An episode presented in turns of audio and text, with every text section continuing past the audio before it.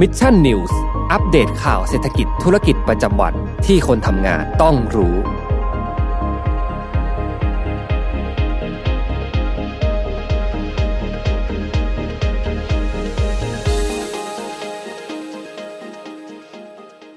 สวัสดีครับยินดีต้อนรับเข้าสู่รายการ Mission News Live นะครับประจำวันที่ 2 ธันวาคมนะครับ 2564 อยู่กับผมแจ็คกิลาติอีกเช่นเคยนะฮะ6โมงตรงแบบนี้นะครับ มารับชมรับฟังข่าวสารกันสักนิดนึงนะฮะ อัปเดตเหตุการณ์ที่เกิดขึ้นรอบวันสำหรับคนทำงานกันนะครับ ก็สวัสดีทุกท่านนะฮะ ใครที่เข้ามาแล้วก็อย่าลืมกดไลค์ กดแชร์เพื่อเป็นกำลังใจให้กับผม ทีมงาน Mission to the Moon แล้วก็สมมูลกันด้วยนะครับ ขอขอบพระคุณไว้ล่วงหน้าณที่นี้ด้วยนะครับอะก็สำหรับเมื่อวานนี้เนี่ยผม เราได้เห็นประกาศแล้วนะครับ จากทางด้านของธนาคารแห่งประเทศไทยเนาะที่ได้มีความเคลื่อนไหวออกมา ว่าทางธนาคารแห่งประเทศไทยเองเนี่ยไม่ค่อยเห็นด้วยเท่าไหร่สำหรับการใช้คริปโตเคอเรนซีในการชำระค่าสินค้าแล้วก็บริการนะฮะอย่างที่ผมเนี่ยอ่านข่าวมาตลอดทั้งสัปดาห์นี้เนี่ยส่วนใหญ่แล้วก็จะพูดถึงในเรื่องของภาคเอกชนใช่ไหมฮะที่ออกมาประกาศว่าอุ๊ยเดี๋ยวเราจะรับชำระ เงินเนี่ยเป็นคริปโตเคอเรนซีแล้วนะครับไม่ว่าจะเป็นretail นะครับภาคอุตสาหกรรมค้าปลีกเซ็นทรัลนะครับเดอะมอลล์สยามต่างๆ ก็มีความคืบหน้าออกมาให้เราได้เห็นกันอย่างชัดเจนนะฮะ Bangkok Airways นะครับหรือแม้แต่กระทั่งบางจากนะฮะอินทนิล ร้านกาแฟอินทนิล ตอนนี้เนี่ยมีบางสาขาที่เปิดรับชำระเงินเป็นคริปโตเคอเรนซีแล้วนะครับอันนี้เป็นความเคลื่อนไหวจากภาคเอกชนทั้งหมดแต่เมื่อวานนี้เราเห็นได้ชัดนะครับว่าธนาคารแห่งประเทศไทยเองออกมา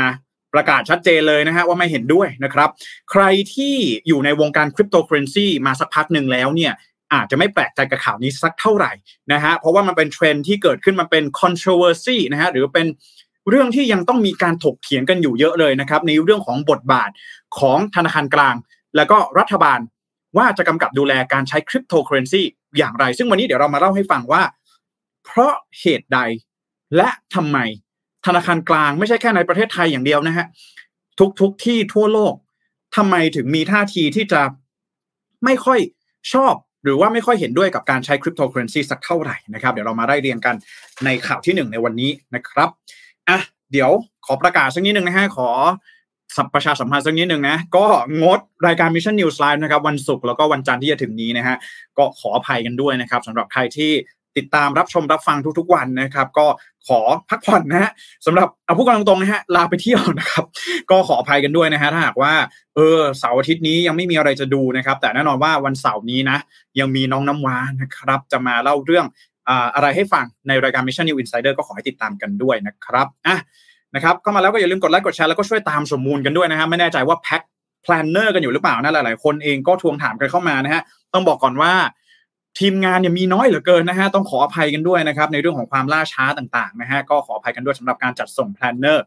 ที่ค่อนข้างล่าช้าในช่วงนี้นะครับอะนะครับใครที่จะไปเที่ยวไหนในช่วงหยุดยาวนะครับเสาร์อาทิตย์นี้ก็ร่วมแสดงความคิดเห็นกันเข้ามาได้นะครับ หรือว่าวันอังคารหน้าไปเที่ยวไหนกันมาก็มาร่วมพูดคุยกันได้ในวันอังคารหน้านะครับอะนะฮะขออนุญาตเช็คชื่อสักนิดนึงนะฮะสวัสดีคุณแชมป์นะครับ สวัสดีคุณนิชานันนะครับ แล้วก็คุณการบอกว่า จะหมดปีแล้วนะครับ จะหมดปีแล้วใครที่กำลังหาอะไรทำอยู่นะฮะในปีหน้านะครับ New Year Resolution ต่างๆ อาจจะต้องเริ่มคิดกันแล้วนะครับ วันนี้วันที่ 2 แล้วนะครับธันวาคมนะครับ คุณนัทนายบอกว่าสวัสดีครับ คุณแจ็ควันนี้มาลุกสตีฟจ็อบเลยนะฮะโอ้ขอบคุณมากนะครับ ขอบคุณคุณนัทนายด้วยนะครับสวัสดีคุณมงคลนะครับ สวัสดีคุณชิลลี่ด้วยนะครับ แล้วก็หลายๆท่านถามว่าไปเที่ยวไหนนะฮะเดี๋ยวไปเที่ยวไหนเดี๋ยวจะมาเล่าให้ฟังวันอังคารนี้นะฮะใครที่มีแพลนจะไปเที่ยวไหน ก็ คอมเมนต์ก็เข้ามาได้นะครับอะเผื่อหลาย ๆ ท่านอาจจะไปเจอผมด้วยก็ได้นะฮะ ผมไปเดินเดินอยู่เนี่ยอาจจะไปเจอผมก็ได้นะครับ อ่าก็ไปเที่ยวไหนก็ขอให้ระมัดระวังตัวกันด้วยในเรื่องของโควิด -19 นะครับอันนี้ก็ฝากไว้อีกเรื่องหนึ่งอย่างสำคัญอยู่นะครับ อะสุดท้ายนะครับ สวัสดีคุณเบสด้วยนะครับ อะเดี๋ยวจะเยินเยอะเกินไปนะฮะ ก็เดี๋ยวมาอัปเดตให้ฟังก่อนว่าเมื่อวานนี้ธนาคารแห่งประเทศไทยเนี่ยเขาบอกว่าอะไรบ้างนะครับ เอ่อเมื่อวานนี้เนี่ยนะครับ ช่วงเย็น ๆ เนาะ ทางด้านของอคุณสิริธิดาพรมวันณยุทธยานะครับ ซึ่งท่านเป็นผู้ช่วยผู้ว่าการสายนโยบายระบบการชำระเงิน และเทคโนโลยีทางการเงินธนาคารแห่งประเทศไทยนะครับ ได้มีการออกมาเปิดเผยนะครับว่าในส่วนของธนาคารแห่งประเทศไทยเองเนี่ยก็ได้ติดตามการนำเอาสินทรัพย์ดิจิทัล ในรูปแบบต่างๆ มาใช้อย่างต่อเนื่องนะครับ ไม่ว่าจะเป็นในแง่ของการลงทุน หรือในแง่ของการพัฒนานวัตกรรมทางด้านการเงินหรือว่าฟินเทคนั่นเองนะฮะ รวมไปถึงการนำเอาสินทรัพย์ดิจิทัลไปใช้ในรูปแบบของการเป็นสื่อกลาง ในการชำระค่าสินค้าและก็บริการนะครับ ที่ในอนาคตเนี่ยทางธนาคารแห่งประเทศไทยเองก็มีการคาดการณ์ว่าจะมีแนวโน้มเพิ่มมากขึ้นนะฮะจะได้รับความนิยมเพิ่มมากยิ่งขึ้นนั่นเองนะครับเอ่อที่ผ่านมานะครับคุณสรีธิดาเองก็ได้มีการบอกว่าธนาคารแห่งประเทศไทยเองก็ได้มีการแจ้งเตือนเป็นระยะนะครับ และก็ขอย้ำเลยว่าธนาคารแห่งประเทศไทยเนี่ย ไม่สนับสนุนการนำสินทรัพย์ดิจิทัลมาใช้ชำระสินค้าและก็บริการนะครับท่าทีชัดเจนนะฮะธนาคารแห่งประเทศไทยไม่เห็นด้วยนะครับ เนื่องจากว่าราคาสินทรัพย์ดิจิทัลมีความผันผวนสูงนะครับหนึ่งเลยนะความผันผวนสูงนะครับสองคือความเสี่ยงจากการถูกโจรกรรมทางไซเบอร์ ความเสี่ยงในเรื่องของข้อมูลส่วนบุคคลล่วไหลนะครับ แล้วก็การถูกใช้เป็นเครื่องมือของการฟอกเงินนะครับ โดยผลกระทบนะครับอาจจะส่งผลต่อร้านค้าผู้ประกอบธุรกิจ รวมถึงประชาชนผู้ใช้บริการ ให้ได้รับความเสียหายในระยะต่อไปด้วยนะครับ แล้วก็ความเสี่ยงข้างต้นนี้เนี่ยอาจจะส่งผลต่อเสถียรภาพของระบบการชำระเงิน และเสถียรภาพของระบบการเงินของประเทศอีกด้วยนะครับ ซึ่งมุมมองนี้เนี่ยก็เป็นมุมมองที่สอดคล้องกับประเทศอื่น ๆ นะครับ ธนาคารกลางในประเทศอื่นๆอย่างเช่น อังกฤษ เกาหลีใต้แล้วก็มาเลเซียนะครับหรือว่าจีนเองเนี่ยแหละฮะก็ออกมาค่อนข้างที่จะต่อต้านในเรื่องของการใช้คริปโตเคอเรนซีในการเป็นสื่อกลางในการแลกเปลี่ยนสินค้าและก็บริการนะครับคุณศรีธิดาเองก็ได้มีการกล่าวเพิ่มเติมว่า ตอนนี้เนี่ยธนาคารแห่งประเทศไทย แล้วก็กลตนะครับสำนักงานคณะกรรมการกำกับหลักทรัพย์ และตลาดหลักทรัพย์เนี่ยพร้อมกับหน่วยงานที่เกี่ยวข้องนะครับกำลังพิจารณารูปแบบการกำกับดูแลการให้บริการชำระสินค้า และบริการด้วยสินทรัพย์ดิจิทัล เพื่อจำกัดความเสี่ยงข้างต้น โดยจะยังให้ความสำคัญกับการนำเทคโนโลยีมาพัฒนานวัตกรรมทางการเงิน เพื่อเพิ่มประสิทธิภาพ และความปลอดภัยในระบบการเงินของประเทศ โดยรวมนะครับ อันนี้ก็เป็นท่าทีที่ชัดเจนนะครับ ความเคลื่อนไหวส่วนตัวผมเนี่ยนะติดตามข่าวสารมาโดยตลอดนะครับโดยเฉพาะอย่างยิ่งเรื่องของคริปโตเคอเรนซีเอ่ยอะไรต่างๆ นานาเนี่ยไม่แปลกใจนะครับ ไม่แปลกใจเลยทำไมธนาคารกลางถึงออกมาไม่เห็นด้วยนะครับ ทีนี้เราต้องมาอธิบาย แล้วก็วันนี้จะมาพูดเลยนะครับ ว่าทำไมธนาคารกลางเองเนี่ย ถึงไม่เห็นด้วยกับเรื่องของการนำเอาคริปโตเคอเรนซีมาใช้นะฮะนี่ดูเหมือนจะเป็นปราการด่านสำคัญเลยนะครับ ของการนำเอาคริปโตเคอเรนซี optimization หรือว่าการนำเอาคริปโตเคอเรนซีมาใช้แลกเปลี่ยนสินค้าแล้วก็บริการนะฮะอันนี้เราไม่ได้พูดถึงการใช้บล็อกเชนต่างๆนะครับ หรือว่าการลงทุนเพื่อเก็งกำไร อันนี้เนี่ยสามารถทำได้นะฮะหลายๆหลาย ๆ ประเทศเองก็ไม่ได้มีการห้ามอะไรนะฮะมีการเนี่ย มีบิตคัพมีกระดานเทรดต่างๆ ในประเทศไทยเราเราก็เห็นได้ชัดว่านี่เป็นท่าทีที่รัฐบาลเองก็ไม่ได้ห้ามในเรื่องของการลงทุนในการเกรงกำไรนะครับ แต่ถ้าหากว่าเอามาใช้ซื้อของอันนี้เนี่ยไม่เห็นด้วยนะครับ ทีนี้เราต้องมาดูก่อนว่าหน้าที่ของธนาคารกลางจริงๆเนี่ยคืออะไรนะครับ หน้าที่ของธนาคารกลางจริงๆ แล้วก็คือในเรื่องของการควบคุมกำกับดูแล capital flow ของประเทศหรือว่าเม็ดเงินภายในประเทศนั่นเองนะฮะ ธนาคารกลางเองก็จะมีอำนาจในการออกนโยบายทางการเงิน เพื่อให้เหมาะสมกับสภาพเศรษฐกิจของประเทศนะครับ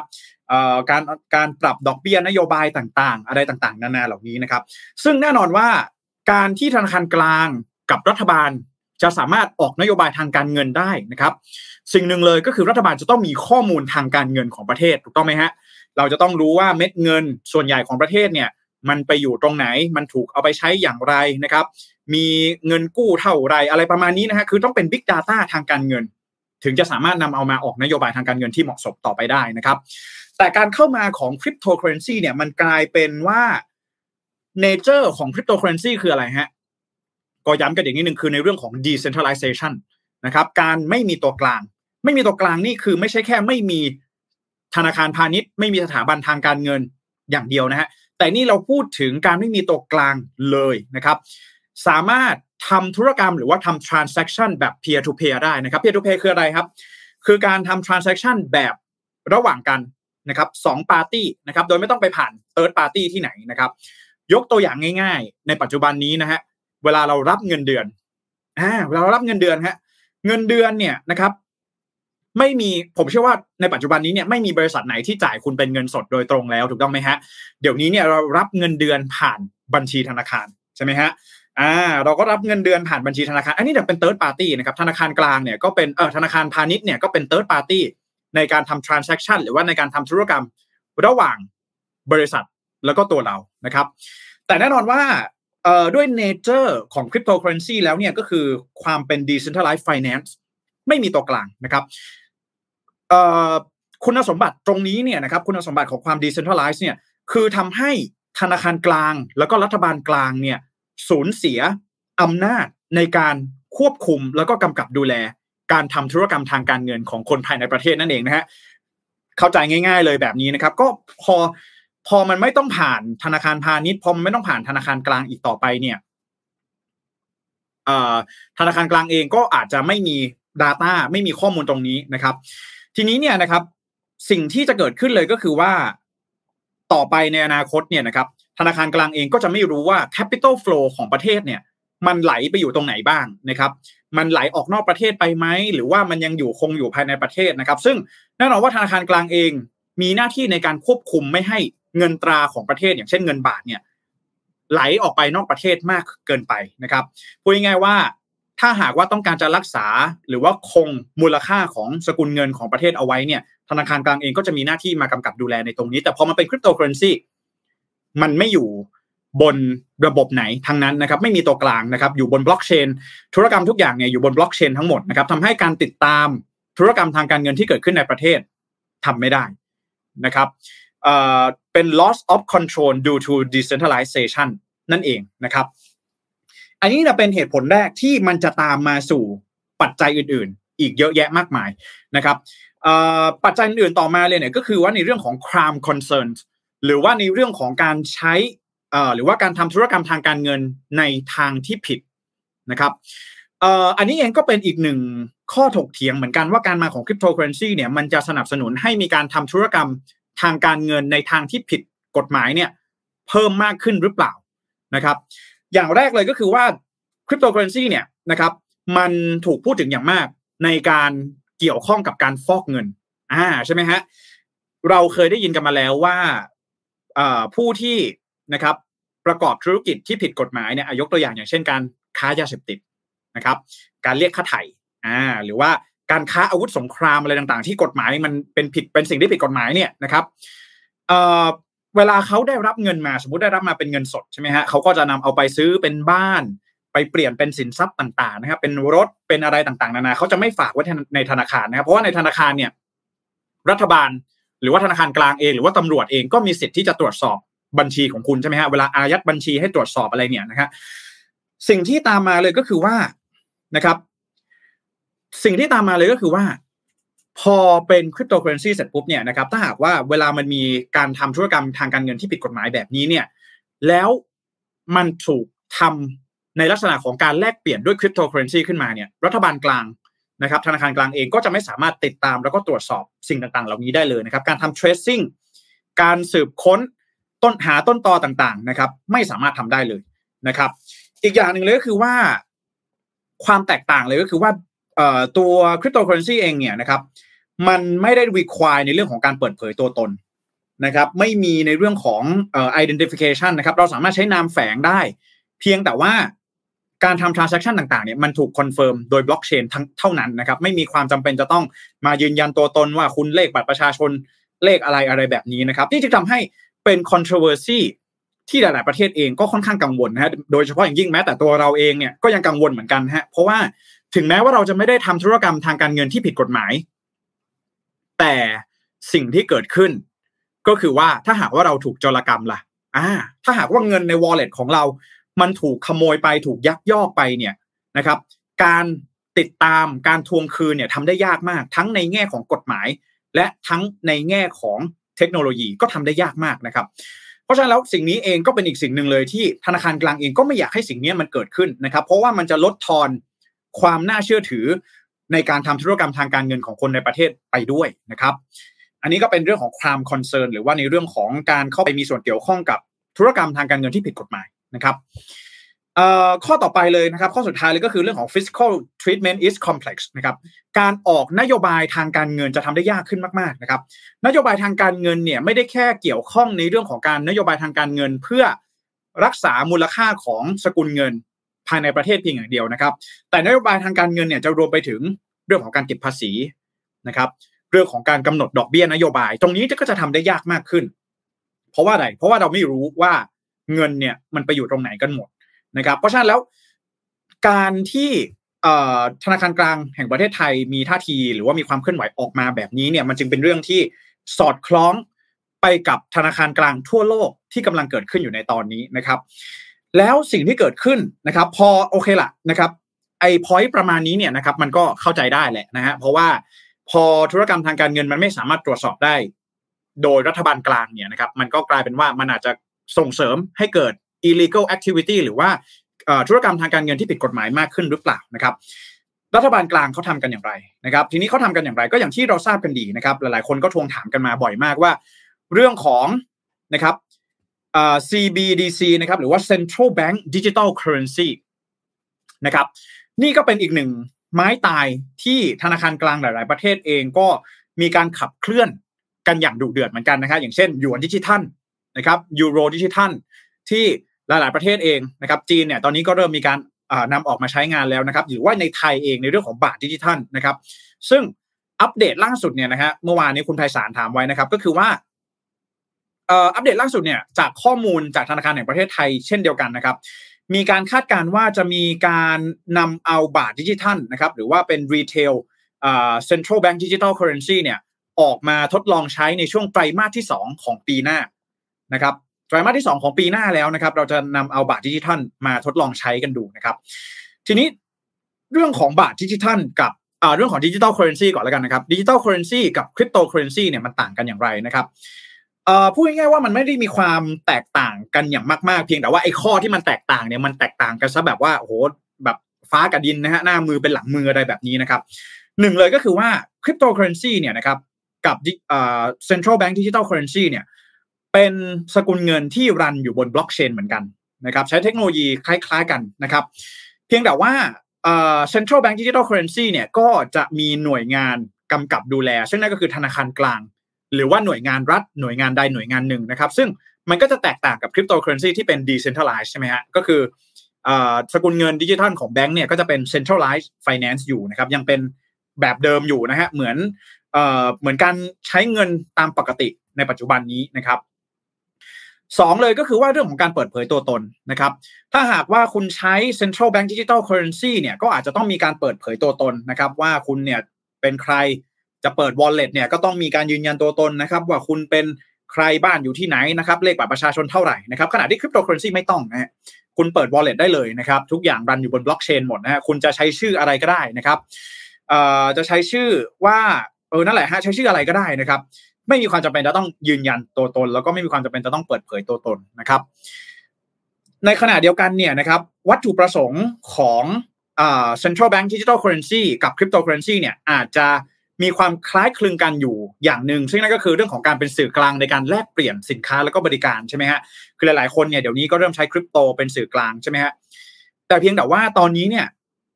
คริปโตเคอเรนซีเองนะครับ มันกลายเป็นว่า มีคนเข้าไปเทรด แล้วก็เก่งกำไรกันเยอะมากๆนะครับทำให้มูลค่าของมันเนี่ยมีความผันผวนสูงมากๆ ในขณะที่ Central Bank Digital Currency เนี่ยก็จะมีการควบคุมมูลค่าของสกุลเงิน ไม่ให้มันมีความผันผวน เพื่อที่จะใช้เป็นสื่อกลางในการแลกเปลี่ยนนะครับ ต้องบอกก่อนว่าสกุลเงินไทยเขาเรียกว่าอะไรเงินตราในปัจจุบันนี้เนี่ยมันมี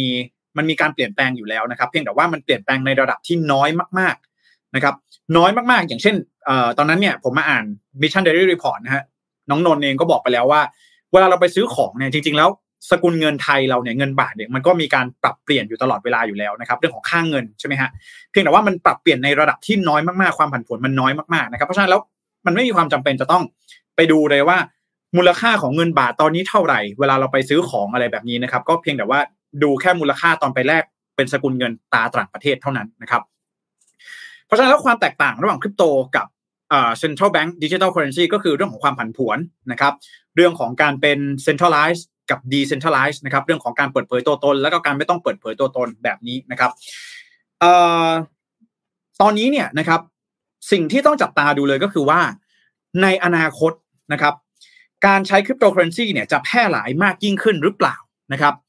ในขณะเดียวกันถ้าหากว่าการใช้ central bank digital currency นะครับ ได้รับการผลักดันจากหลาย ๆ ประเทศเพิ่มมากขึ้นเนี่ยนะครับ มันก็มีแนวโน้มเหมือนกันนะครับ ที่คริปโตเคอเรนซีเองนะครับ ก็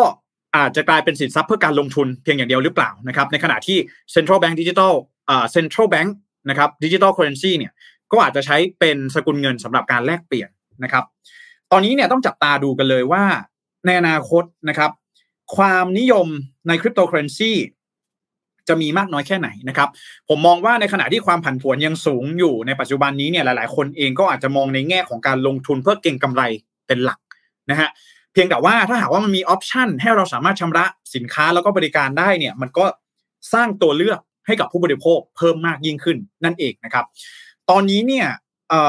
การใช้คริปโตเคอเรนซีในการชำระสินค้าแล้วก็บริการเนี่ยมันยังมีในเรื่องของโครงสร้างพื้นฐานที่ยังจะต้องพัฒนาอีกเยอะ นะครับผู้ประกอบการเองนะครับหลาย ๆ ร้านหลาย ๆ เจ้าเนี่ยก็อาจจะต้องมีการพัฒนาเทคโนโลยีในการที่จะรับชำระเป็นคริปโตเคอเรนซีมากขึ้นนะครับไหนจะต้องมีเรื่องของการบริหารความเสี่ยงจากความผันผวนของคริปโตเคอเรนซีอีกนะครับตอนนี้เนี่ยมันอยู่ในก้าวแรกผมไม่แน่ใจว่ามันคือก้าวแรกหรือยังนะครับของการใช้คริปโตในการแลกเปลี่ยนเนาะการเป็นสื่อกลางในการแลกเปลี่ยนนะครับ แต่ว่าที่เราไม่สงสัยกันเลยก็คือในเรื่องของการใช้คริปโตเคอเรนซีในการลงทุนนั่นเองนะครับ เพราะฉะนั้นแล้ว ถามว่านะครับสรุปแบบนี้แล้วกันว่าแปลกใจไหมนะครับ ไม่แปลกใจนะครับ อนาคตจะต้องดูในเรื่องของ central bank digital currency นะครับว่าจะมีการผลักดันออกมาจะได้รับความนิยมมากน้อยแค่ไหนนะครับผมว่าสิ่งที่ตอนนี้น่าจับตามองอีกอย่างหนึ่งเลย ก็คือเรื่องของการปรับตัวของธนาคารพาณิชย์นะครับ เพราะว่าการไปการเปลี่ยนไปใช้ central bank digital currency เนี่ยนะครับ ก็จะทำให้บทบาท ของธนาคารพาณิชย์เนี่ยลดลงนะครับ การมีสกุลเงินดิจิทัลที่เป็นของธนาคารกลางออกมาเนี่ย อาจจะส่งผลให้คนฝากเงินน้อยลงนะครับ คนเองเนี่ยอาจจะไม่จำเป็นจะต้องไปฝากเงินที่ธนาคารพาณิชย์อีกต่อไป ซึ่งเนี่ยมันจะได้รับผลกระทบอย่างแน่นอนเราจึงเห็น SCB นะครับทำการ transform ตัวเองนะครับทำการปรับเปลี่ยนตัวเองเรียบร้อยแล้วนะครับ ไปจับมือกับปิดครับ เริ่มลุยในเรื่องของการเป็น fintech company มากขึ้นอะไรแบบนี้นะครับ ต้องจับตาดูว่าอนาคตเราจะต้องเอ่อใช้เงินกันอย่างไรนะครับ เรื่องของระบบ ecosystem ในเรื่องของการใช้เงินในเรื่องของทางการเงินเนี่ย อนาคตมันจะเป็นอย่างไรนะครับ ตอนนี้ยังเร็วไปที่จะพูดนะฮะว่ามันจะออกมาเป็นอย่างไรนะครับ เพราะฉะนั้นถามว่าอันนี้เนี่ยคือการดับฝันคริปโตเคอเรนซีของการเป็นสื่อกลางในการแลกเปลี่ยนสินค้าเลยหรือเปล่ามันก็ยังนะครับตราบใดก็ตามที่มีบริษัท หรือว่ามีคนที่ยังยอมรับในการใช้คริปโตเคอเรนซีในการเป็นสื่อกลางในการแลกเปลี่ยนอยู่มันก็ใช้ได้ฮะนะครับคุณก็รับความเสี่ยงไปในเรื่องของความผันผวนต่างๆ ในเรื่องของการความเสี่ยงในการโดนแฮ็กอะไรต่างๆ ก็รับความเสี่ยงกันไปนะครับ แต่ถ้าเกิดว่าสเกลมันใหญ่ขึ้นนะครับ มันอัพสเกลขึ้นมาใหญ่ขึ้นมากกว่านี้เนี่ยอันนี้ก็ต้องรอดูว่า เออนะครับ Central Bank Digital Currency จะเข้ามาแก้ไขปัญหานี้ของคริปโตเคอเรนซีได้หรือเปล่า นะครับผมก็ไม่แน่ใจเหมือนกันว่าบ้านเราในอนาคตจะเป็นอย่างไรนะครับอะประมาณนี้นะฮะอาจจะยังไม่ได้มีบทสรุปอะไรมากนะ เพราะว่าผมมองว่ามันยังต้องต้องดูกันยาวๆ เรื่องแบบนี้นะฮะอาจจะยังสรุปอะไรจากข่าวธนาคารแห่งประเทศไทยนี่ไม่ได้เลยนะครับ ต้องรอดูกันยาวๆนะครับอะประมาณนี้นะฮะนะครับอ่านะครับคุณการถามว่าคุณจะชอบคริปโตบล็อกเชนหรือว่าบาทดิจิทัลมากกว่ากันครับ ผมว่าเรามองว่ามันเป็นสินทรัพย์ดิจิทัลนะ นะครับสำหรับคริปโตนะครับก็สามารถไปลงทุนเก็งกำไรอะไรแบบนี้ได้นะครับ มันก็เป็นส่วนหนึ่งมันเป็นสินทรัพย์ดิจิทัลนะครับอีกเรื่องหนึ่งเลยคือเรื่องของการ transform สู่ metaverse หรือว่าโลกในดิจิทัลที่มันอาจจะ immersive มากยิ่งขึ้นนะฮะอาจจะเข้ามามีบทบาทในชีวิตประจำวันมากยิ่งขึ้นเนี่ยก็เป็นการเตรียมความพร้อมด้วยส่วนหนึ่งนะครับ ต้องรอดูว่าโลกดิจิทัลนะครับโลก metaverse เนี่ยมันจะมีการใช้คริปโต หรือว่าใช้บล็อกเชนอะไรมากขึ้นอะไรอย่างไรนะครับ แต่ว่าบาทดิจิทัลเอง ผมว่าก็สามารถไปอยู่บน Metaverse อยู่บนอะไรนี้ได้เหมือนกันนะ เพราะมันก็รันบนบล็อกเชนเหมือนกันนะครับเอ่อต้องรอดูนะ ผมว่าอันนี้ยังตอบไม่ได้นะครับ ว่าสุดท้ายแล้วกระแสเงินหลักของโลกเนี่ยมันจะกลายเป็นคริปโตจริง ๆ หรือเปล่า แต่ว่า โลกของเราเนี่ยมันก็อยู่อยู่กับ centralized finance มานานมากนะครับ การเปลี่ยนผ่านไปสู่ decentralized finance แบบเต็มตัวเนี่ย ผมว่ามันยังมีความท้าทายอีกเยอะมาก ๆนะครับ แล้วก็ไม่สามารถทำได้ ง่าย ๆ อย่างแน่นอนนะครับ ก็ต้องรอดูกันเลยว่าเทคโนโลยีจะเข้ามามีบทบาททางด้านการเงินเนี่ยนะครับ แบบสุดๆไปเลยเนี่ย แบบสุดฟ้าไปเลยเนี่ยครับ สุดเพดานไปเลยเนี่ยจะเป็นอย่างไรนะครับขอบคุณคุณการด้วยนะครับอะนะครับคุณการบอกว่ารอฟังเชนพอดแคสต์นะครับรอฟังได้เลยนะฮะ episode แรกนี่วันที่ห้าธันวาคมแล้วนะฮะใครที่ยังไม่ทราบว่าเชนพอดแคสต์คืออะไรนะฮะเดี๋ยวท้ายรายการนะผมทำโปรโมทเอาไว้ให้ดูอีกทีหนึ่งนะครับ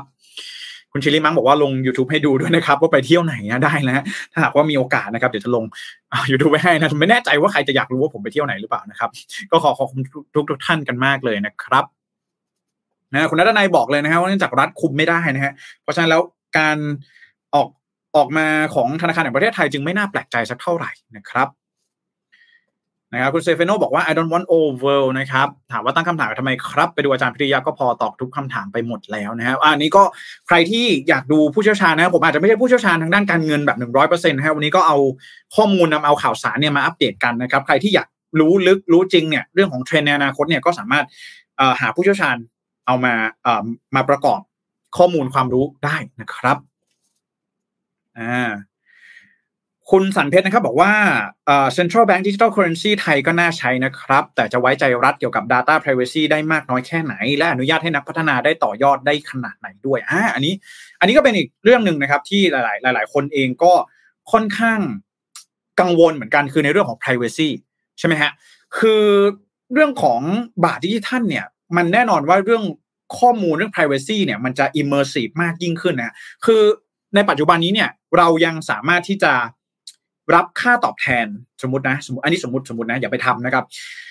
ในกรณีของการเสียภาษีเงินได้เนี่ยนะบางทีเนี่ยมันมีช่องโหว่อยู่คือการจ่ายเป็นเงินสดใช่ไหมฮะเวลาเรารับเงินเป็นเงินสด แล้วก็เก็บเงินสดนั้นเอาไว้เนี่ยอันนี้เนี่ยธนาคารหรือว่ารัฐบาลเองก็ตรวจสอบไม่ได้ใช่ไหมครับอันนี้มันจะเป็นช่องโหว่หรือว่าเป็นความ balance กันของระบบอยู่นะฮะแต่ถ้าเกิดว่าไทยเองเนี่ยใช้บาทดิจิตอลแบบร้อยเปอร์เซ็นเนี่ยอันนี้เนี่ยเรื่องข้อมูลทุกอย่างเนี่ยนะครับ รัฐบาลจะเข้าถึงได้หมดเลยนะครับ อันนี้เองก็เป็นเรื่องที่คุณสันเพชรเองได้มาแสดงความคิดเห็นแล้วก็น่าสนใจมาก ๆเลยนะครับ ก็ขอขอบคุณคุณสันเพชรด้วยนะครับนะคุณชิลิมังบอกว่าถ้าไม่มีอินเทอร์เน็ตล่ะเงินหายหมดนะฮะก็บอกว่าต้องบอกว่าเงินเรื่องของ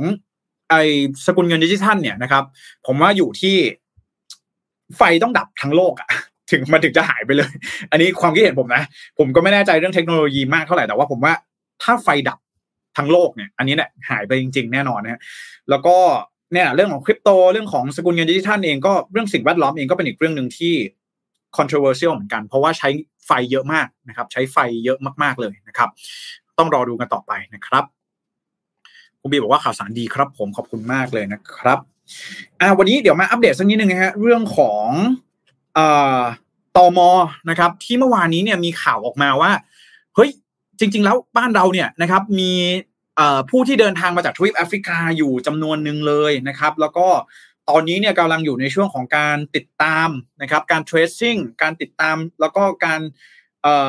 ตามมาตรวจหาเชื้อโควิด -19 นะครับ ก็เพื่อที่จะสกัดการแพร่ระบาดของโควิด -19 สายพันธุ์โอไมครอนใช่ไหมฮะแล้วก็หลายๆ คนเองก็แตกตื่นกันเป็นอย่างมากเลยนะต้องบอกก่อนว่าข้อมูลล่าสุดก่อนแล้วกันนะครับ ข้อมูลล่าสุดก่อนก็ ทางด้านของพลตำรวจตรีอาชยนไกรทองนะครับ ซึ่งท่านเองเป็นรองผู้บัญชาการสำนักงานตรวจคนเข้าเมืองหรือว่าตอมอนั่นเองนะฮะได้ไปออกรายการเจาะลึกทั่วไทย Inside Thailand นะครับทางช่องเก้าเนาะก็ได้มีการสัมภาษณ์เหมือนกันถึงกรณีนี้นะครับว่า เออ เนี่ย พอดีว่ามีข้อมูลออกมานะครับ ว่ามีผู้ที่เดินทางมาจากทวีปแอฟริกานะครับ ในช่วง กลางเดือนพฤศจิกายนนะครับ ก็คือในช่วงวันที่หนึ่งถึงประมาณวันที่ยี่สิบพฤศจิกายนนี่แหละนะฮะแล้วก็เอ่อจริง ๆ แล้วเนี่ยตัวเลขที่ค่อนข้างน่าสนใจเลยก็คือ ผู้ที่เดินทางเข้าประเทศมาตั้งแต่ช่วงในวันที่สิบห้าพฤศจิกายนจนถึงปัจจุบันเนี่ยนะครับว่ามันมีตัวเลขอะไรเท่าไหร่ และตอนนี้เนี่ยทางด้านของตอมอเองนะครับ มีการดำเนินการอย่างไรบ้างนะครับ ในเรื่องนี้นะครับเอ่อซึ่งแน่นอนว่าตอนนี้ทางสำนักงานตำรวจแห่งชาตินะครับ แล้วก็ ทางตอมอเองเนี่ยก็กำลังดำเนินการในการติดตามนะครับ แล้วก็การหาตัวเลขว่าตอนนี้เนี่ยมีผู้เดินทางมาจากทวีปแอฟริกาทั้งหมดกี่คน แล้วก็หาตัวเจอให้เจอ แล้วก็จะพาไปตรวจนะครับ ซึ่งตอนนี้นะครับในปัจจุบันนี้เนี่ยยอดผู้เดินทางนะครับ ตั้งแต่วันที่ 15 พฤศจิกายนจนถึงวันที่1ธันวาคมเนี่ยยอดผู้เดินทางมาจากทวีปแอฟริกาทั้งหมดมีประมาณ 1,100 คนนะครับ เป้าหมายเนี่ยนะครับก็คือว่าตอนนี้เนี่ยนะครับ ในเบื้องต้น ทางด้านของกระทรวงการต่างประเทศเนี่ยได้ระงับการออก Thailand Pass หรือว่าการอนุญาตให้ผู้คนที่เดินทางมาจากทวีปแอฟริกาเนี่ยนะครับใน 8 ประเทศความเสี่ยงสูงเนี่ยนะครับงดในเรื่องของการเดินทางเข้ามาในประเทศไทยแล้วเป็นที่เรียบร้อยนะครับก็เป็นเรื่องที่ทางกระทรวงการต่างประเทศเองก็ได้มี action ออกมาแล้วนะครับ เรียบร้อยอันนี้ไม่ค่อยน่ากังวลสักเท่าไหร่นะครับ ในส่วนที่ในส่วนต่อมาเนี่ยนะครับก็คือในเรื่องของการกักตัวนะครับ คือใครที่เดินทางมาจากประเทศที่เป็นประเทศความเสี่ยงสูงนะครับ โดยเฉพาะอย่างยิ่ง ถึงแม้ว่าจะไม่ได้เดินมาจากเอ่อไม่ได้เดินทางมาจากแอฟริกา หรือว่าประเทศที่เป็นความเสี่ยงนะครับ แต่ก็อาจจะต้องมีการกลับมาให้กักตัว 14 วันหรือเปล่านะครับ ซึ่งตอนนี้เนี่ยก็มีการจับตาดูกันอย่างใกล้ชิดนะครับ โดยในตอนนี้นะครับใน 1,100 คนนะครับที่เป็นผู้ที่เดินทางมาจากทวีปแอฟริกาเนี่ยทั้งหมดนะครับ มี70%นะครับเอ่อ70%เนี่ยไม่ได้มาจากประเทศความเสี่ยงสูงนะครับ อีก30%เนี่ยเดินทางมาจาก8ประเทศกลุ่มเสี่ยงนะครับแต่ว่าอย่างไรก็ตามเนี่ยใน 8 ประเทศกลุ่มเสี่ยงที่มีการพบเจอเชื้อโควิด -19 สายพันธุ์โอไมครอนเนี่ยอัตราการติดเชื้อเนี่ยยังต่ำอยู่นะฮะอันนี้ผมต้องย้ำไว้ก่อนนะถึงแม้ว่ามันจะเจอหลายประเทศแล้วเจอที่สหรัฐเจอที่ญี่ปุ่นฮ่องกงอะไรเนี่ย แต่ว่าอัตราการติดเชื้อในประเทศต้นทางเองเนี่ยก็ยังต่ำอยู่นะครับ แต่ว่า อาจจะต้องรอข้อมูลสักนิดนึงในช่วง 2-4 สัปดาห์นะครับว่าตัวเลขจริงๆเนี่ยมันจะประมาณสักเท่าไหร่นะครับทางด้านของตอมอเองเนี่ยตอนนี้ก็คือเริ่มที่จะถอดข้อมูลแล้วนะครับ แล้วก็กำลังจะแยกแยกประเภทอยู่นะครับว่า เออเดินทางไปที่ไหนกันบ้างนะครับ แล้วก็เป็นคนที่เดินทางเข้ามาในในประเภทไหนนะครับ เป็นแบบไม่ต้องกักตัว หรือเดินทางมาแบบควอนตีนนะครับ ซึ่งตอนนี้เองเนี่ยนะครับ ก็กำลังดำเนินการอย่างเต็มที่เพื่อที่จะตามตัวให้เจอ นะครับ แล้วก็ถ้าหากว่าเจอเนี่ยก็จะมีการนำเอาอ่านำมาตรวจหาเชื้อโควิด -19 ต่อไปนะครับ โดยตอนนี้เนี่ยนะครับเป้าหมายนะครับ1,100 คนตอนนี้เนี่ยติดตามเจอตัวเพียง 40-50 คนนะครับ แต่ว่าก็ยังดำเนินการในการติดตามหาหาผู้ที่เดินทางเนี่ยนะครับเข้ามาตรวจหาเชื้ออยู่อย่างต่อเนื่องนะครับ โดยพลตำรวจตีอาชยนเองเนี่ยท่านเองก็ได้มีการบอกว่าตัวเลข การตรวจหาเชื้อของผู้ที่เดินทางมาจากทวีปแอฟริกาเนี่ยน่าจะเพิ่มสูงขึ้นในช่วงสัปดาห์ข้างหน้านี้นะครับ ก็ตอนนี้หน่วยงานราชการกำลังดำเนินการอยู่นะครับ ก็เบาใจได้นะครับ ผมเชื่อว่าถ้าเป็นคำสั่งของท่านนายกเนี่ยนะครับ หลาย ๆ หลาย ๆ หน่วยงานเนี่ยจะดำเนินการได้เร็วมาก ๆ อันนี้ผมตั้งข้อสังเกตนะเออถ้าเป็นคำสั่งจากท่านนายกมาเนี่ยปุ๊บปั๊บแป๊บเดียวนะฮะเสร็จแล้วนะครับเอ่อตอนนี้เนี่ยนะครับ ล่าสุดเนี่ยสถานการณ์ก็คือว่าทางด้านของสบคเองนะครับ คุณนายแพทย์ทวีสินนะครับ วิษณุโยธินเนี่ยโฆษกสบคเองเนี่ยได้มีการออกมากล่าวนะครับ เมื่อวานนี้ว่าผู้ที่เดินทางมาจาก 8 ประเทศนะครับ ในทวีปแอฟริกาที่เป็นประเทศความเสี่ยงสูงเนี่ยนะครับ ล่าสุดจำนวนที่ confirm แล้วคือ 252 คนนะครับ ก็เอ่อก็ขอให้มารายงานตัวด่วนนะครับ เพื่อสกัดการแพร่ระบาดของเชื้อไวรัสโคโรนาสายพันธุ์โอไมครอน นั่นเองนะครับ ก็ตอนนี้นะครับเรื่องของการที่บอกว่ามีผู้ที่เดินทางมาจากทวีปแอฟริกาเข้ามาใช่ไหมฮะแล้วตอนนี้นะครับรัฐบาลไทยเองแล้วก็หน่วยงานภาครัฐเองก็กำลังอยู่ในช่วงของการดำเนินการติดตามหาตัวอยู่นั่นเองนะฮะก็ประมาณ 252 คนนะครับ ก็รอดูนะฮะว่าตัวเลขเนี่ยข้อมูลต่างๆนะครับจากทางสบคเองเนี่ยจะมีการออกมาเปิดเผยว่าอย่างไรบ้างนะครับอะ นะฮะแล้วก็ล่าสุดนะครับที่สหรัฐอเมริกานะครับสหรัฐอเมริกาเองก็ได้มีการออกมายืนยันถึงการพบผู้ติดเชื้อโควิด -19 สายพันธุ์โอไมครอนรายแรกของประเทศเป็นที่เรียบร้อยแล้วที่รัฐแคลิฟอร์เนียนั่นเองนะฮะโดยเมื่อวันที่ 2 ธันวาคมที่ผ่านมานะก็คือวันนี้นั่นเองนะครับสำนักข่าวเดอะการ์เดียนรายงานว่าสหรัฐอเมริกายืนยันการพบผู้ป่วยโรคโควิด -19 สายพันธุ์โอไมครอนคนแรกแล้วที่รัฐแคลิฟอร์เนียนะครับ ก็ผู้ป่วยรายนี้เนี่ยเดินทางมาที่รัฐแคลิฟอร์เนียเนี่ยจากประเทศแอฟริกาใต้นะครับแล้วก็อยู่ในขั้นตอนของการกักตัวนะครับพอมีการตรวจคัดกรองเนี่ยก็ปรากฏว่าปรากฏว่าพบเชื้อโควิด -19 สายพันธุ์โอไมครอนนะครับซึ่งผู้ที่เป็นผู้สัมผัสเสี่ยงสูงนะครับกับผู้ป่วยรายนี้เนี่ยก็ได้รับการตรวจคัดกรองหาเชื้อโควิด -19 ทั้งหมดแล้วนะครับก็ปรากฏว่าผลในเบื้องต้นเนี่ยออกมาเป็นลบนะครับเพราะฉะนั้นแล้ว ตอนนี้นะครับก็มีรายงานนะครับที่สหรัฐเนี่ยหนึ่งรายเท่านั้นนะครับก่อนหน้านี้นะครับทางด้านของ CDC ของสหรัฐเองเนี่ยได้มีการออกมาอัปเดตในเรื่องของมาตรการการคัดกรองนะครับ ผู้ที่เดินทางเข้ามาในสหรัฐนะครับว่าตอนนี้เนี่ยนะครับการคัดกรองของสหรัฐเองเนี่ยจะมีความรัดกุมมากยิ่งขึ้นนะครับ รวมไปถึงจะมีการตรวจคัดกรองหาเชื้อโควิด -19 ทั้งก่อนและหลังจากที่เดินทางมาถึงสหรัฐนั่นเองนะฮะ โดยแอนโทนีฟาวซีนะครับมีการออกมาแนะนำแก่ประชาชนชาวสหรัฐนะครับว่าในเบื้องต้นเนี่ยก็ยังจะต้องปฏิบัติตามคำแนะนำด้านสาธารณสุขอย่างเข้มงวดต่อไปนะครับเรื่องของ social distancing นะครับแล้วก็ในเรื่องของอการสวมใส่หน้ากากอนามัยนะครับ ด้านของแกวินนิวซัมนะครับซึ่งเป็นผู้ว่าการรัฐแคลิฟอร์เนียเนี่ยได้กล่าวเสริมว่าไม่มีเหตุผลที่จะต้องตื่นตระหนกแต่อย่างไรนะครับในตอนนี้เนี่ยนะครับสิ่งที่สำคัญที่สุดก็คือเรื่องของการไปฉีดวัคซีนโควิด -19 นั่นเองนะครับเบื้องต้นนะครับแนวทางในเบื้องต้นเนี่ยไม่ว่าจะเป็นจากทาง WHO หรือว่าจากทางรัฐบาลในประเทศต่าง ๆ เองก็คือเรื่องของการเร่งอัตราการฉีดวัคซีน ให้เร็วให้เร็วนะครับ แล้วก็รอข้อมูลของ รอข้อมูลของเชื้อโควิด -19 สายพันธุ์โอไมครอนนะครับเรื่องของประสิทธิภาพของวัคซีนสูตรปัจจุบัน ต่อการป้องกันการติดเชื้อโอไมครอนนะครับหรือเรื่องของอความสามารถในการหลบหลีก แล้วก็หลบเลี่ยงภูมิคุ้มกันของตัวเชื้อโควิด -19 สายพันธุ์โอไมครอนตอนนี้ก็ต้องรอดูในเรื่องของอข้อมูลตรงนี้กันต่อไปอย่างใกล้ชิดนะครับ ก็นะครับมาอัปเดตกันในเรื่องของ เชื้อโควิด -19 สายพันธุ์โอไมครอนล่าสุดนะครับ ที่สหรัฐอเมริกาเจอแล้วนะครับอะก็ประมาณนี้นะฮะสำหรับข่าวสารในวันนี้นะครับ เชื่อว่าน่าจะครบถ้วนนะครับอะเดี๋ยวเรามาดูคอมเมนต์กันบ้างนะครับนะฮะคุณอาจุนันบอกว่าหัวข้อคืออะไรนะครับ ต้องขออภัยด้วยนะฮะวันนี้มาพูด สามข่าวด้วยกันนะครับ ข่าวแรกเนี่ยก็คือเรื่องของธนาคารกลางแห่งประเทศไทยเนาะที่ออกมาบอกว่าไม่เห็นด้วยในเรื่องของการใช้คริปโตเคอเรนซีนะครับต่อมาเลยก็คือเรื่องของสถานการณ์เรื่องของมาตรการการป้องกันนะครับการสกัดกั้นเชื้อโควิด -19 สายพันธุ์โอไมครอนในประเทศไทย แล้วก็ผู้ป่วยรายแรกที่สหรัฐนะครับของเชื้อโควิด -19 โอไมครอนนั่นเองนะฮะต้องขออภัยด้วยนะหากว่าพูดเพลินไปหน่อยนะครับ คุณโนนี่บอกว่าอัตราการติดเชื้อไม่ต่ำนะครับ ที่แอฟริกาใต้เนี่ยเคสเพิ่มจาก4อ่า4,300 เมื่อวานเป็น 8,500 แล้ววันนี้นะฮะคือถ้าผมจำไม่ผิดเนี่ยนะครับ อันนี้เนี่ยเป็นการติดเชื้ออผู้ป่วย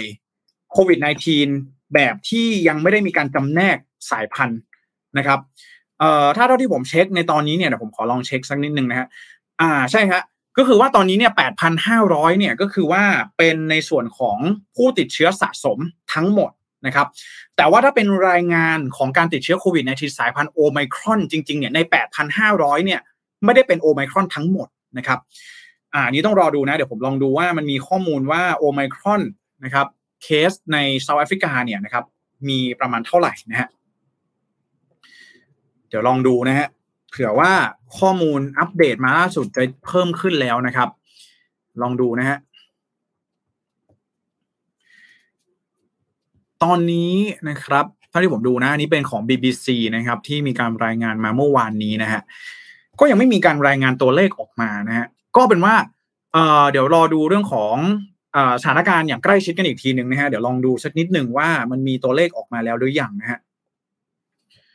อืมสักคู่หนึ่งนะฮะ ครูนี้บอกว่าน่าเอ่อมันจะมีความเชื่อมโยงกันไหมครับ ตอนนี้สายพันธุ์ที่เด่นที่สุดในแอฟริกาใต้เกินห้าสิบเปอร์เซ็นแล้วครับ อืมเหรอฮะโอเคฮะยังไงขอบคุณคุณโทนี่มากเลยนะฮะถ้าเกิดว่ามีข้อมูลอัปเดตยังไงเดี๋ยวผมมาอัปเดตให้ฟังกันอีกทีหนึ่งนะฮะนี้ต้องขออภัยด้วยนะครับนะฮะในแอฟริกาใต้นะฮะนะครับอะคุณการนะครับบอกว่าอย่าคอมเมนต์แรงนะฮะก็คอมเมนต์ฟีดแบ็กกันเข้ามาได้นะครับ ตรงนี้สามารถ ท้วงติงได้เลยนะครับเผื่อว่าข้อมูลตรงไหนที่ถูกต้องมากกว่าเนี่ยนะครับเราจะได้เสริมสร้างความรู้ความเข้าใจที่ถูกต้องให้กับคนดูทุกท่านกันด้วยนะครับขอบคุณทุกท่านมากนะที่เข้ามาร่วมคอมเมนต์กันในวันนี้นะฮะคุณแชมป์บอกว่าทรัพย์สินใครก็อยู่ที่ว่าใครจะใช้แบบไหนนะครับอขอบคุณมากเลยนะครับอะก็นี่คือทั้งหมดนะครับของการรายงานข่าว Mission News Live ในวันนี้นะฮะเรื่องของ ข้อมูลอะไรต่างๆเนี่ยถ้าหากว่ามีข้อมูลส่วนไหนที่ตกหล่นไปนะฮะหรือว่ายังไม่ครบถ้วนเนี่ยสามารถท้วงติงกันเข้ามาได้เลยนะฮะและเดี๋ยวเราลองมาลองดูว่าในสัปดาห์หน้านี้จะมีข้อมูลเกี่ยวกับโควิด -19 สายพันธุ์โอไมครอนออกมาเพิ่มเติมมากน้อยแค่ไหนนะครับแล้วเดี๋ยวเรามาดูกันนะครับว่าเราเองเนี่ยนะครับในบ้านเราเนี่ยนะครับถ้าหากว่ามีการพบเจอนะครับผู้ที่เดินทางมาแล้วติดเชื้อโควิด -19 สายพันธุ์โอไมครอนเนี่ยจะต้องมีการรับมือกันอย่างไรนะครับอะประมาณนี้นะฮะ ก็ขอขอบคุณทุกท่านมากๆนะครับที่เข้ามาติดตามรับชมแล้วก็รับฟังในวันนี้นะฮะอย่าลืมกดไลค์กดแชร์เพื่อเป็นกำลังใจให้กับผม แล้วก็ทีมงาน Mission to the Moon ทุกๆท่านกันด้วยนะครับอะสุดท้ายนะฮะคุณทิมพรบอกว่ามาแล้วก็จบแล้วนะครับ ก็ขอขอบคุณมากๆเลยนะครับ ที่เข้ามาติดตามรับชมรับฟังนะครับอะนะครับ ก็วันนี้ขอลาไปก่อนแล้วเดี๋ยวพบกันใหม่ในสัปดาห์หน้านะครับ แล้วก็ขอให้ทุกท่านมีนะครับ วันหยุดยาวนะครับที่อ่าที่ดี นะครับ ก็ขอฝากเอาไว้ด้วยนะครับสำหรับวันนี้ขอลาไปก่อนแล้วพบกันใหม่ สวัสดีครับมิชชั่นนิวส์อัปเดตข่าวเศรษฐกิจธุรกิจประจำวันที่คนทำงานต้องรู้